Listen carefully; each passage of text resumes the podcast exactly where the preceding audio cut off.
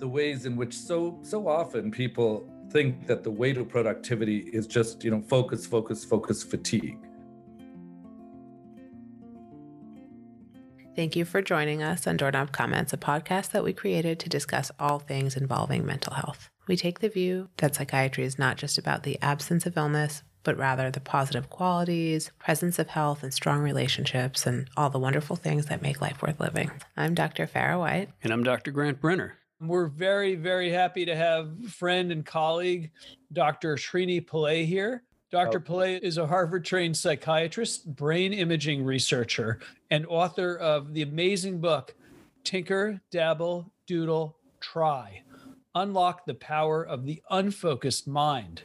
He is globally recognized for translating complex findings from psychology and brain science research into practical suggestions to help people improve productivity, creativity, and self connection. As CEO of Neurobusiness Group, voted one of the top 20 movers and shakers in leadership development in the world, he works with nonprofits and Fortune 500 companies globally to help leaders understand how to change brain blood flow to manage risk, uncertainty, and volatility, and to harness creativity. He has founded three startups in the brain science technology space. He is an in demand keynote speaker and widely sought after by the media. He has been featured on CNN, Oprah Radio, Fox TV, the New York Times, the Boston Globe, Forbes, and Fortune. He can be reached at Srini at neurobusinessgroup.com. That's S R I N I at neurobusinessgroup.com. Welcome, Srini. It's amazing to have you here. It's really lovely to be here, Grant and Farah. Thank you for having me. Yeah, thanks for joining us. Um, I'm really looking forward to hearing about your book and about any th- other projects that you have in the works. Absolutely. I'm happy to start wherever you'd like me to start. I'd like to start with the inspiration, really, um, where this sort of came from, and and how you've how it's been for you to see this to fruition. Yeah, the book actually came from a discussion with my agent, who asked me what I wanted to write about, and I told her that I didn't know, and so she said, "Well, why don't you just speak for like 30 minutes on like everything you, anything you want to speak about continuously stream of consciousness and let's see what happens and maybe we can start with what you're doing and so I started to say, well, you know, I'm, I'm a psychiatrist, a clinical psychiatrist. I've done brain imaging research. I'm also an executive coach where I use brain based coaching.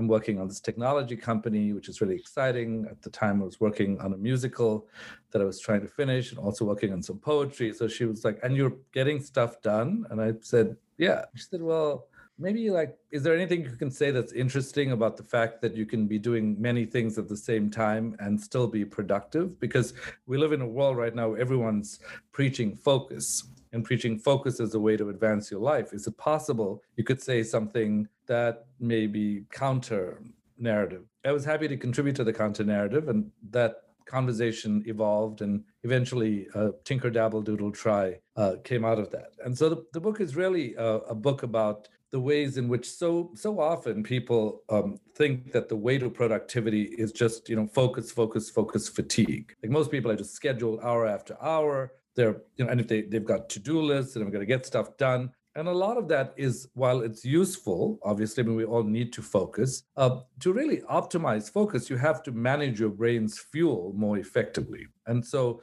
really what i prescribe in this book is is at a meta level going between the front, the prefrontal cortex, which is involved in very focused activity, especially when it's connected to the sides of the brain uh, in the parietal lobe. Um, and then another network that's responsible for a different kind of intelligence, which we used to think of as the do mostly nothing network, the DMN, but it's actually the default mode network. And this network is responsible for a lot of um, sort of interesting functions. Like, you know, so often, for example, people think that focus is the focus is the only thing that's helpful. But but focus can deplete the prefrontal cortex. And in fact, there's been a study, for example, that looked at people making moral decisions about trying to help other people. And they found that if you really focused in a video and compared to the group that didn't focus in the video, you were much less likely to care uh, unless somebody fed you glucose. Now, with everything that I'm saying, the one caveat is more studies need to be done, and there's no final idea. I mean, these are just yeah. studies. Yeah, I thought you were sort of anti-science nowadays.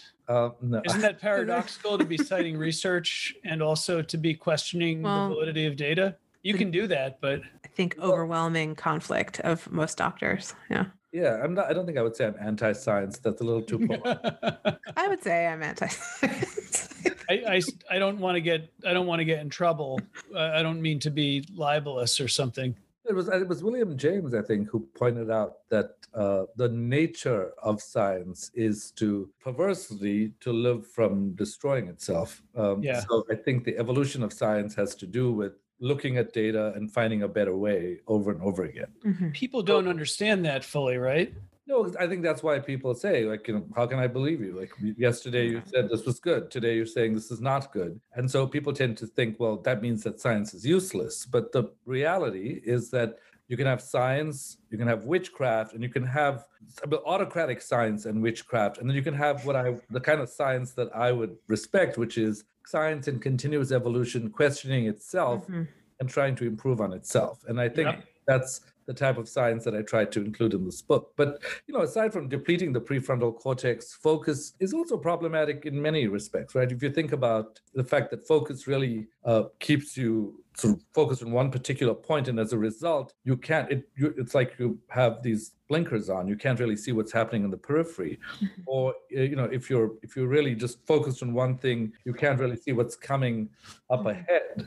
Uh, focus is also if you focus, you're focused on one point. So with creativity, you often have to connect two or more ideas. Mhm. And, and the, the self circuit in the brain, which is very extensive but includes major components of the default mode network, uh, is also uh, requires a fair amount of unfocus because the default mode network is one of those networks that can pick up information in the nooks and crannies of your brain metaphorically so that you know not just the overt things about you like your linkedin profile or like the bio you read about me can be communicated but also subtle things that actually matter to identity like the scent of your grandmother or uh, what you think about the fall you know things that are not necessarily that overt. So i, I wanted to emphasize that i think that there's certainly a lot of examples in the world of people who have made major discoveries in their off moments. I think most of us can Mhm. relate to like, you know, having ideas in the shower. And so I, I just wanted to help people understand ways in which they could cultivate strategically building these unfocused periods into their lives.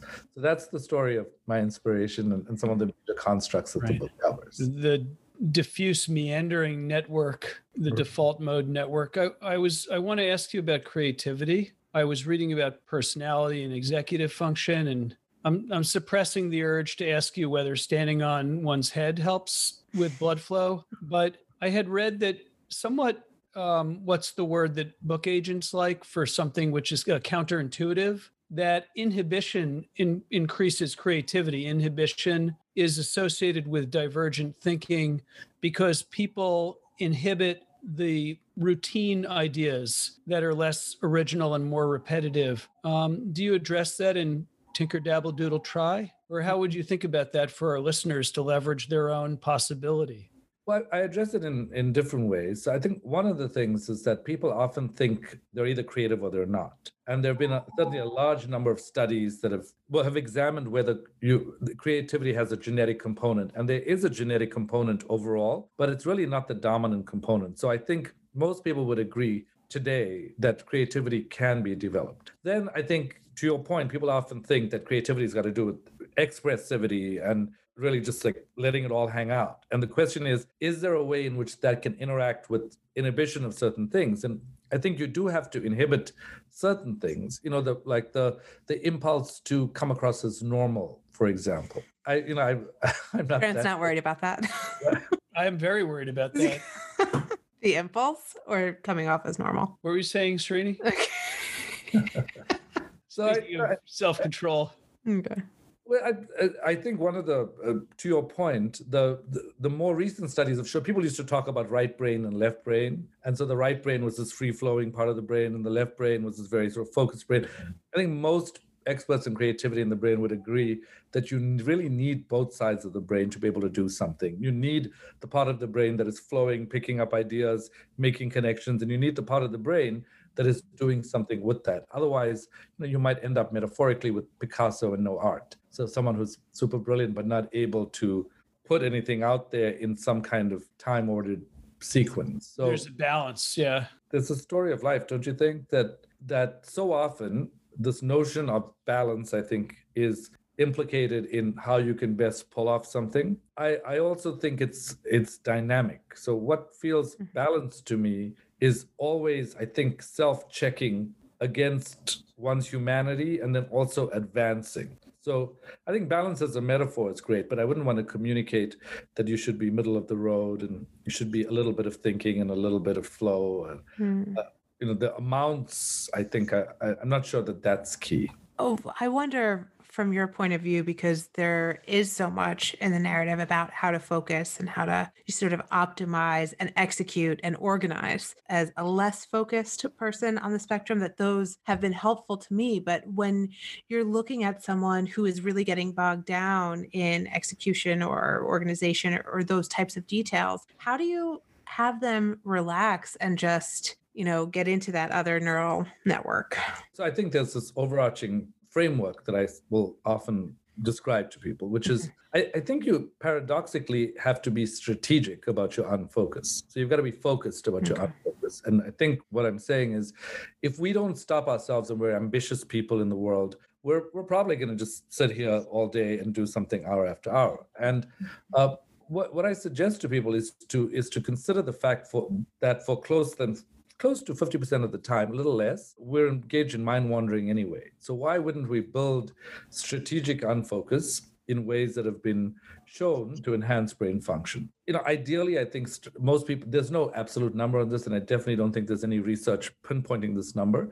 Uh, but I think experientially, I, I would say a, approximately 20 minutes, two to three times a day, set aside time for specific ways to unfocus. And, and there are there are ways in which you can do this depending on your work environment, depending on your own inclinations. I would suggest people try this, and when they try this, to actually see if it improves their lives or not over you know a period of four to five weeks. So napping, for instance, five to fifteen minutes of napping can give you one to three hours of clarity, which is you know Mhm. pretty good because a lot of times we're trying to push through the day and we're like, oh my god, I just have one Oh. more thing to do Huge nap fan here. and I, I just think napping is a- is a much more efficient way of managing your brain fuel. I mean, you wouldn't go through, you wouldn't go cross country without filling any fuel in your car. Why wouldn't you refuel your brain in the course of the day? Sleep re- refuels the brain. My dad used to call it, and he grew up in the Great Depression era. He used to call it Superman naps. Yeah, because I think you actually do feel emboldened in that way, and you feel like you're a new person. I, and, and in any case, there's always a time in the day when you're feeling like your brain is on low energy, right? It's like sometimes directly after lunch, middle of the afternoon, near the end of the day. So, so napping is one of those things. Uh, there's a, a doodling is a little bit controversial. So doodling can improve memory uh, significantly, according to a study by Jackie Andrade. But recently, there's been a study on doodling showing that you probably have to doodle on the subject that's being discussed. So if you're on a conference call uh, about uh, what to do next in the strategy in the company, and you're doodling about apples and oranges, it's probably not that helpful. What does Um, that do in the brain to doodle about the subject of interest, do you think? I don't know, but I what I there are two things. One is that I think I think when you're doodling, uh, what you're doing is you're relaxing your attention, and so the brain is absorbing information metaphorically, not like a stiff sponge. It's it's actually just sort of letting information seep in. When you're doodling on the subject, you're probably also enhancing associative uh, function so that the ability to retain that information is greater uh, I, as far as I know, I don't think that mechanism has been studied. I'm, I'm thinking about some of those studies where they have people solve problems, and in one condition, they have to keep their arms still, and in the other condition, they just have people move their arms around. So I'm curious if you have thoughts about kind of the embodied cognition angle. Yeah, I, I do. I can't remember the specifics of this research, but my, my memory, because I actually wrote about this in another one of my books, was that the way you move your hands actually matters. There are studies looking at moving your hands in circles versus straight lines when you're trying to solve a math problem. And, and I do think that at a very literal level, cognition must be embodied because it's not like you have brain activation and then everything stops, right? I mean, there's a reason I can lift my hand up. If I can lift my hand up because I'm giving my hand an instruction, then when I am thinking something or trying to remember something, that memory often resides not just in my brain, but in my body. So I, I think I, I feel very strongly that, and I have noticed this a lot, you know, if I'm playing tennis, for example, um, and, and how so often uh, it's the body memories that it's like a, it's like a feedback feed. It, it goes mm-hmm. back. It's like I remember something in my body and the way my body moved, and then I figure out where to move. So I do think that embodied cognition is a is an important piece of this, and so I think I think doodling is a is an important uh, way. Right. There's this mirror neuron thing too. When when you move, the other person wants to move that way, right? I remember I did a risk communication training with uh, Vincent Covello, who studies a lot of risk communication. Right after 9/11, we had 100 people or more in the room, and he started out saying, you know, who here has ever felt stress when they're responding to a disaster? Raise your hand. And he raised his hand. And like I had to raise my hand, even though I've never felt stress. yeah, I mean, mirror neurons are very powerful. Isn't there a rap song that references that? Like, when you move, when I move, you move just like that. Can you sing a little bit for us? The martini in hand. I told you I can believe I can be shy sometimes. Well, I, I remember where we are, so I'll go on to method number three. Method okay. number one was napping. Method number two was doodling. Method number Love three. These. Method number Snacking? three was, was positive constructive daydreaming. Oh. Did you say snacking? Just thinking about things I like to do. Yeah, oh, me too. I'm, I'm a huge snacker. Snack therapy. Snack a napper. Yes. Positive constructive daydreaming is a phenomenon that was studied for many years uh, from the 1950s by Jerome Singer. And what Singer said was that if you just sit at your desk and daydream, it's not that helpful. Or if you're remembering the prior night's indiscretions, if you had too much to drink, it's also probably not that helpful. But what is helpful is positive constructive daydreaming. If I had to summarize what that is, I'd say there's three basic things. First, set aside time, approximately 20 minutes. Secondly, you have to be doing something low key. So the classic examples are knitting or gardening or walking, uh, something that doesn't require a lot of energy, but that is embodied so that you are wandering with your body. And then the third thing is that while you're doing this, just let your mind go into positive wishful thinking. So imagine running through the woods with your dog or flying on a yacht. By letting your mind sort of loose in that way, your mind just sort of roams around um, and then collects this important information which can then be which can often be put together. Like a lot of times with our focus minds we collect very sort of you know large information metaphorically and the subtle the the points are missing so we can't really complete the story or we can't have an aha moment.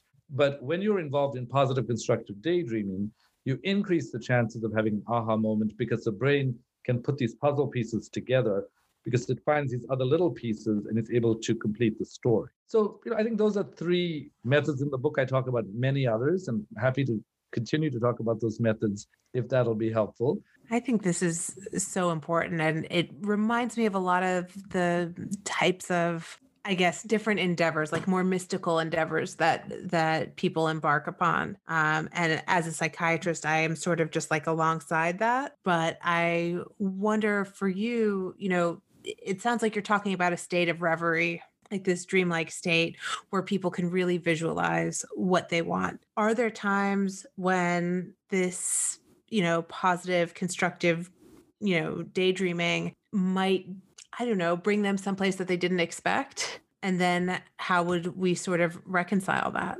Yeah, so there's a, a lot of uh, interesting, sometimes conflicting and disparate information on on this. So, for, for example, one way the question's asked is, you have mind wandering, which sounds great, but what about mindfulness, which is okay. focused attention on your breath?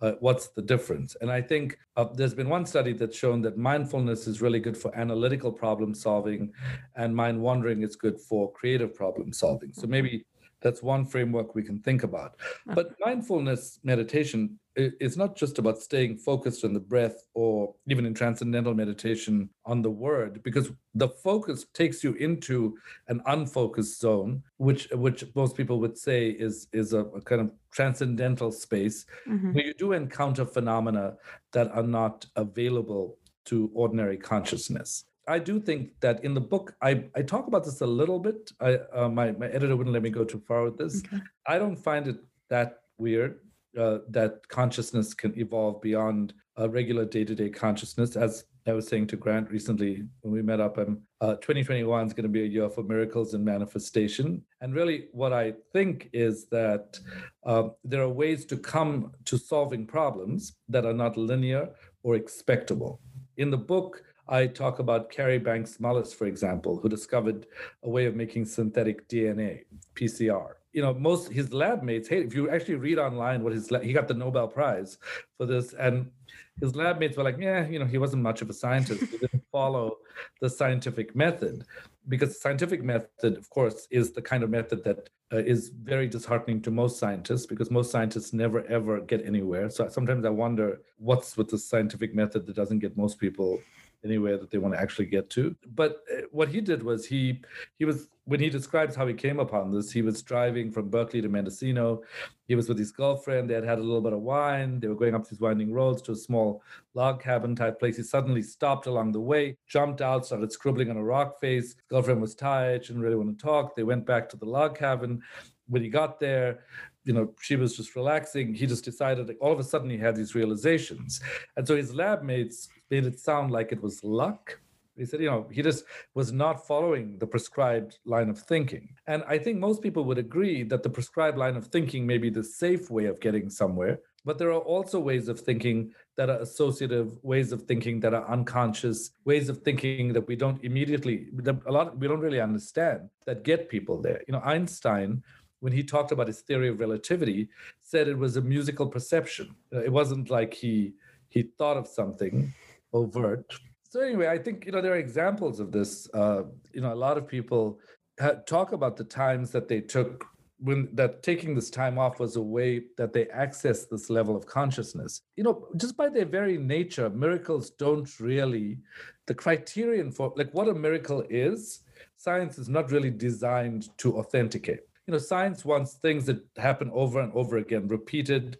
Uh, miracles are rare events. Science wants things that are that are understandable, that you can explain. Miracles are things you can't explain. All you know with the miracle, uh, you know, like the Lourdes miracles, these medical miracles, which people have documented for ages, uh, things, and scientists have been on these boards and they've seen that some people who are paralyzed became not paralyzed. There was a woman who presented with inflammation of the lining of the abdomen who got completely cured. They got cured at different points. Nobody can explain how, but this happened. And I think if you asked a scientist, I think some people would say, well, when you have faith, what you have is you have a change in your brain chemistry. You, you're more motivated to get better. Dopamine is. Uh, you also get a, a, decrease in some of the stress hormones. So maybe that plays a role in reversing what's going on. So certainly, I, I think miracles are not built to be well understood by science, but they are fast phenomena. And I think a lot of people who made major discoveries feel very lucky for not having kept themselves held by a noose to what the scientific method is. Mm-hmm. So the, the, scientific method, I think, is a wonderful board from which one can jump into other states of consciousness. I think a lot of scientists would say, I got lost in the work. And it's and that's part of the joy of the science. The the lot like logic, I think, is very helpful to operationalize, to make to set in order a, a lot of very difficult to articulate ideas. But I find logic not that helpful as a way to lead you into discovery. It, it's okay up to a point, but letting go to, to me is, is super important. And I think most humans are afraid to let go. I think, you know, I, I ran an anxiety service for, for many years uh, at McLean Hospital. And, you know, I started out thinking, oh, this is going to be like, okay, not that bad. You know, SSRIs, a little bit of benzos, you do some cognitive therapy, you would probably crack the code. People would feel better. And some people felt better. But I, I think I ran into, for the long term care, I ran into this notion uh, that I think made me think deeply about Kierkegaard's idea that anxiety is the dizziness of freedom. That we say we want to be free, but most people build lives so that they hold themselves to those lives with balls and chains because not being what they call this grounded sometimes, but a lot of times it's trapped. And I think for us, it's important to ask ourselves, are we grounded or are we trapped? Um, you know, are we, are we, do we really want freedom or does being free make us feel like we don't have the gravity of our own consciousness to keep us connected? And I think the unfocused mind uh, and practicing these things allows us to navigate the space of freedom with less ambivalence so we can let go of our anxiety. In fact, one of my passions this week is uh, thinking more deeply about how I feel like we have been indoctrinated into believing that worry is necessary for success that we got to get up in the morning and worry about the money and worry about the day and worry about what we haven't finished. Like worry is this kind of conditioning uh, and i i'm even suspicious of of some of the systems we've set up to help us practice that. You know go to school do well. Take an exam. Make sure you're top of your class. If you're not top of your class if you want to do something interview. Like all of life is set up in the system of worry. And i i, I think that there's something that i would call the light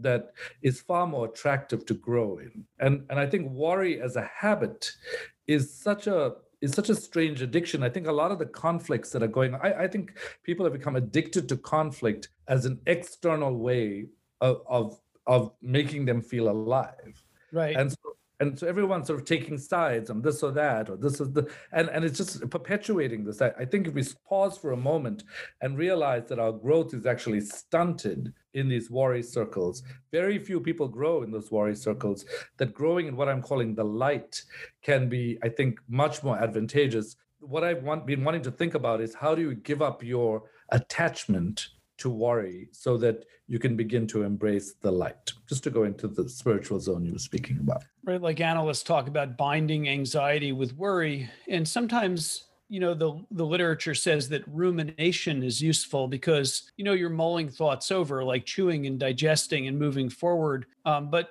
I, I think a lot of times in our culture we're conditioned to strive for these specific goals. And then and then you get stuck in this mindset where you know that's kind of like the first stage of a rocket. Like once you finish your formal education you should then be more open minded but but the systems of learning train closed mindedness yes ab- absolutely. And i and i think you know it serves us to a large extent. If you look at the research on worry i think when if, if you ask most worry researchers why do people worry? I think one of the leading theories is the contrast avoidance theory, which is that in life you have peak experiences and you have these trough or valley experiences.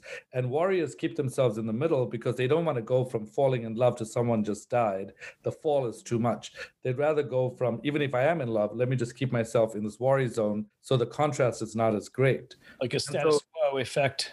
Yeah. And so when you do that, you keep people, you live your life in the middle zone and you never have these exceptional experiences because exceptional experiences are intimidating because they make you think that if something, so because inevitably bad things happen and then you you end up falling like that. You know, it's sort of, it's like, a, and I think we practice this for a long time. My association takes me to repetition compulsion and some of uh, Freud's initial observations of children. And uh, when people report this, I'm always amused by uh, how unamused they are by neurologists, child psychiatrists not having a sense of humor. Like the initial thoughts were they were watching children playing in a cot and they were like, this is like really weird behavior. They throw out the things that they own. Like you wouldn't go to your house and start throwing out your furniture. These are things they wanted.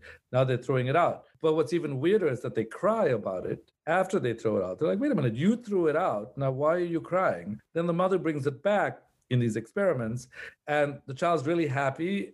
And then the mother goes away, and the, try, the child throws the toy out again. They were like, there's something weird about this behavior because, eh, yes, you can say the child's playing, but what's really striking about it is that there's something similar between the behavior of children and, and adult humans, and that is that that children uh, really practice mastery over disappointment uh, rather than seeking fulfillment. And we want to be really good at life suck life sucking. You know, we want to be like, you know, life's horrible, but I'm so good at it. I can, you know, hunker down and make this work. And and I think we overemphasize the practice in mastering disappointment uh, rather than thinking about ways in which seeking fulfillment uh, could also provide some of the light that I'm speaking about. Well, it's like risk management. Dr. White, you look like mm-hmm. you're vibing with something yeah, I was uh I was sort of wondering because there is a lot of talk of resilience, but it sounds like there's some important distinctions, right? Between managing disappointment versus being resilient, though that maybe there is some overlap there. Risking disappointment, like I'm willing to be disappointed. You know, like I have mm-hmm. to fail in order to succeed. I can't avoid failure. I'll never get anywhere. Well, eh, the thing about emotions, which is sort of interesting, is that I think we live in a society where uh, being well practiced at them is a skill. You know, like a lot of people will say things like, "Oh my God!" I'm like, "Wait, "Is that surprise or is that a phrase?" Like, I'm, mm-hmm. I'm not sure what that actually is. Uh, or that's so funny. It's like, it's so funny. Why are you not laughing? Like, we've cognitized a lot of different responses. Certainly, I I learned something. Even in my mother just died a few years ago, and it was very remarkable to me because I think of myself as a generally emotionally facile person. I can I can empathize with sadness. I can feel sad. I can feel, but when that happened, it just like disorganized my entire emotional infrastructure. And I suddenly realized that there was a power uh, in feeling what that that whole range of emotion was not because and not because i was able to commit to it because i had no control over it it was just what i was feeling i was feeling I, and i was like wow is that what people mean when they're emotional like they feel this that's kind of out of controlness and so i think i resisted the temptation to manage it and i was i was more curious about it when i could be and i just in some way deeply trusted that it would go on until it wouldn't go on. And i think when you when you let emotions do that you're less interested in managing them and managing them means allowing them as well. You know it's like if you're managing children you wouldn't just say you know sit there don't go anywhere don't play don't run. Like there's a certain amount of allowing and then a certain amount of restraining. And i think when we talk about resilience sometimes we're too heavy-handed with that. Like you know i'm going to be fine like stop crying don't do this. Like, you know, I'd see things and suddenly I'd be like, oh my God, I never used to be this kind of person. Like I was never the kind of person who would just like cry and a dance. This is kind of weird. It's interesting to evolve in that way. And so I think resilience is sometimes a little bit too harshly applied as a as a as a learned skill. Mm-hmm. But there's also anti-fragility. You know, Nassim Taleb's whole yeah. idea that it's not just about bouncing back from adversity, but also about using that adversity as a tailwind. Mm-hmm. Uh, and certainly, I do think in I, I don't think I tried to do this, but I do think that there were a lot of disorganizing advantages to what I would identify as a sad event in my life when my mother died because it was it was disorganizing but it also allowed me to reorganize myself in a way that I don't think I could have done cognitively. It's like identity. Yeah, I, I think that's what I think. Uh, the reason people uh, like I think the, the the the self scrambling effects of psychedelics is that psychedelics get right in there and scramble the self circuits, uh, probably in a way that's different. I mean, it reminds me somebody studied that against grief. Increases brain mm-hmm. entropy, which is the number of possible states you can be in. You know, a lot of these things are labeled as crazy. I think our society has pathologized sort of madness. And of course, it can be very generative, but it can also unleash the dark, destructive forces. Yeah, and I agree, resilience can sort of be overused. Grit, you know, I don't like grit, you know. Uh, yeah, sort of a lot to put on someone who uh, maybe doesn't want to be resilient. Can I ask you, Srini, viewers, listeners, rather, you know, to that point, you know, when when when we've when we've gotten together, quite often I've noticed that people around you will comment on your clothing. Most recently, you were wearing an enormous, um, amazing. I don't know where you got it, Danish or Siberian black ermine hat the ladies next to us and at one time at the plaza you were wearing these cow forearm braces cow skin and the lady next you know. I would like to ask you about clothing and your relationship with clothing if that's okay. How much time do you have we have enough time. So I uh, I love experimenting with clothing, and I think one of the things about clothing that's interesting is that it's it's perceptual initially, so and it's controllable in a certain way, and it allows you to connect the inside with the outside in a particular way. In fact, I just recently designed a fashion show that's based on brain science that I think I'm on the verge of potentially producing because I'm interested in connecting the inside with the outside.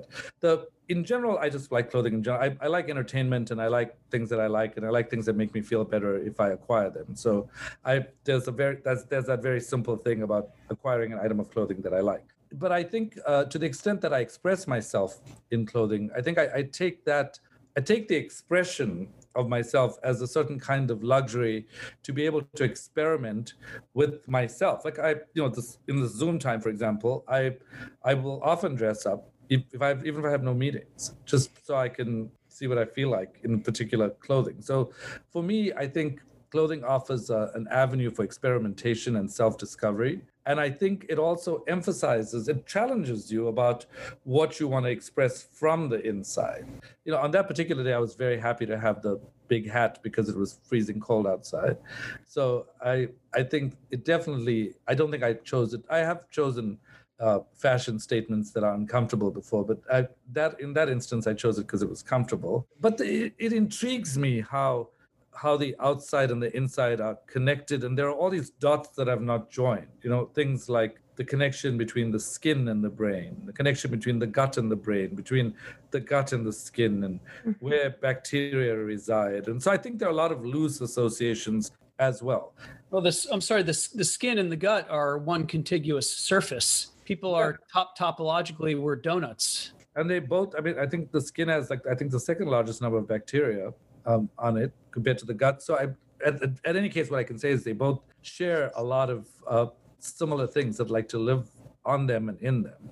Right. But what I mean is like the inside of the gut and the outside of the skin yes. actually contain the body because the inside of, of your mouth and your gut is actually outside of your body. Well, I have so many things to say about that, but I'm going to restrain myself, you know, because the I think in embryology, invagination mm-hmm. as a construct is such a. Uh, I think it's one of the things that really ends up confusing us about the relationship between our bodies and the outside.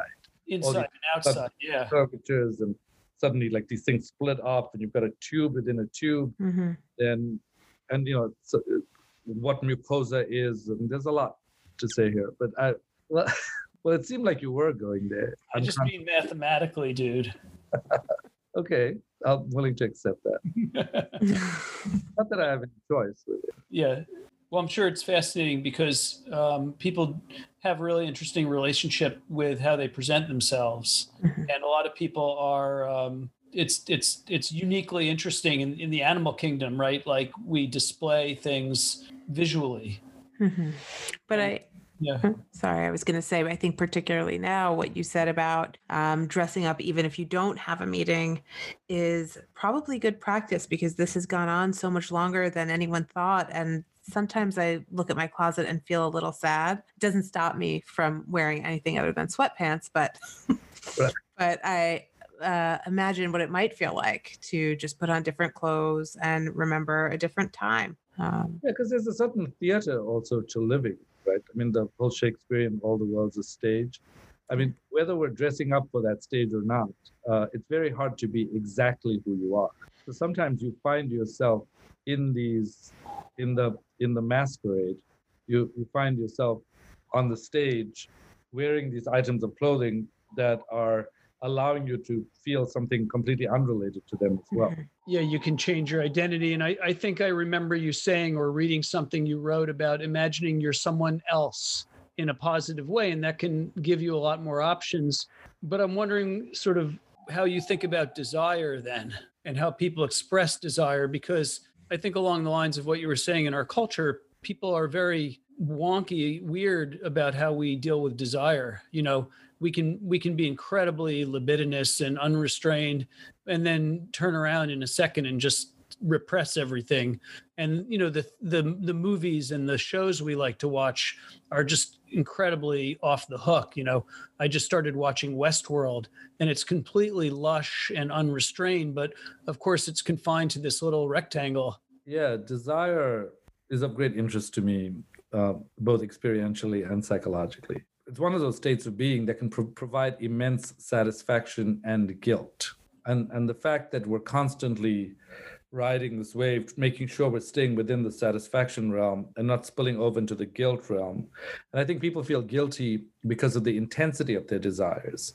And a lot of times, the burnout that I see is a burnout from not expressing the fullness of desire as opposed to needing to relax more, not being exhausted. I think people are exhausted about not being themselves. That's really what causes burnout. And I think desire and the taming of desire is a, is a culprit that is is part of the burnout that I that I see. I, there's something very I think there's something very frightening about desire to people who do not want to be desired. I mean, I, I think you understand that, Grant. It's sort of it's a it's there's a there's a way in which I think a lot of people want to be desired from afar but if you're desired from up close it creates it activates all these fantasies of being consumed and um, and so people are afraid of wanting to consume others and also being consumed. Well it's uh, different to be afraid of being consumed if you've already been consumed at some point.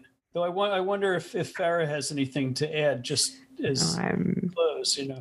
Really holding myself back. Uh, I see that. Yeah. You know, but um I think it, it's a very interesting topic, and particularly for women, because desire, whether it's erotic or whether it's uh, any other type of ambition, intellectual or financial, you know, has been a really taboo. I think it's one of the last taboos in in a way, and trying to reconcile the guilt over not being fully happy with what we have and wanting something more. Um, but that's also part of human nature. But but do you think feminine desire is more tabooed than masculine desire in a way? Or I wasn't yeah, sure. Yeah, I do because I think that it's seen as something that is very powerful, very dangerous in and and that we're still learning. And I think this is what's happened, you know, throughout within with the Me Too movement, that how do you wield that, right? It seems like this sort of uncontrollable uh, beast really and so I do think that women are taught from a very young age to rein it in, right? And that women that are too open with their desires, well, they have names, right? And that so I, I think we're sort of on the precipice of being able to manage our own feelings, our own collective feelings about uh, femininity and and women as leaders, like yeah. a new vice president, you know, yeah. and and people of color. But uh, I wonder if men have womb envy, you know, because women can create life I do think that there's uh, one of the unconscious um, factors and sometimes conscious factors that determines the restraint for women is this this burden of having to carry the burden of sexual desire should they have to carry a child because it's not mm-hmm. like the man's going to be running around for nine months carrying the baby and doing that so i think there is this this restraint around that has to do with with that as well controlling production you know almost in a marxist sense yeah, I think there are different kinds of. I'm not sure that it's more or less in terms of the differences. I think I think sometimes there are some stereotypes, for example, where men will express their desire openly in terms of wanting to have sex, and women might respond with, "Can you make love to me?" and not just want to have sex. And the, and men are like, "What? Express my actual desire? No, like I'm just gonna like express my sexual desire." And so there's that stereotype, which I think is. So I think that desire is a point of suffering for for men and for women. And and I think you know one of the things I'm wanting to do this year as well is um, in terms of creating a counter narrative. I feel like there are so many advantages to highlighting uh, where there are actual vulnerabilities in the world. You know, like where like with race, with gender, with socioeconomic conditions. But I also feel like there's this unmonitored polarization that is beginning to infect our society, where somehow uh, if you continue this narrative between men and women, there's likely to be distancing, or between different races, there's likely to be distancing. And I want to really uh, make sure that while we're focusing on what the justice is, there's certainly obvious things. You know, for example, I think you know women need, according to the World Economic Forum, some absurd amount of time to catch up with pay with men, which is like you know that, I think that can be fixed easily. So I think you should focus on those kinds of things you can focus on mm-hmm. easily. But I still think that I'm not in favor of anything that uh, perpetuates uh, hatred or or polarization. You're and all about love. I am, and I'm I'm actually I'm not joking. Yeah, no, I mean I think love is really important, and I I think that I don't want to really overindulge in the conversation of you know guys at the bar being like oh those women women being like but guys i hate you know like i i think there's like you can do that selectively to the point that's realistic but i don't want that to be the all engulfing narrative of my life because i think people are just stupendously different and amazing and there is a way in which it doesn't have to be like a cognitive inclusion of the other, um, but a little bit like the delicious taste of hot and sour soup. Like I think differences don't have to be debated. I think there's an art that can begin to embrace what differences are. Nicely said. beautiful. On that note, um, if people want to hear more about what you're up to, where can they find you? Where can they find your book? Um, you can find me on drsrinipillay.com. Okay. E R S R I N I P I L L A Y.com or on nbgcorporate.com, where I do my corporate work. Neuro Business Group. So Business yeah, group. the word neuro and the word business and group, all one word. And you can find me on Facebook, on Twitter, on LinkedIn, and on Instagram. I like sharing my thoughts from time to time and love hearing from other people. You have some amazing poetry on medium.com as well. I've been, yeah, because- because of what I was saying about living in a dataless existence, I thought I would start uh, just writing more poetry online. Mm, Thank you. Okay, thanks so much. Thanks for talking with us today. This was amazing.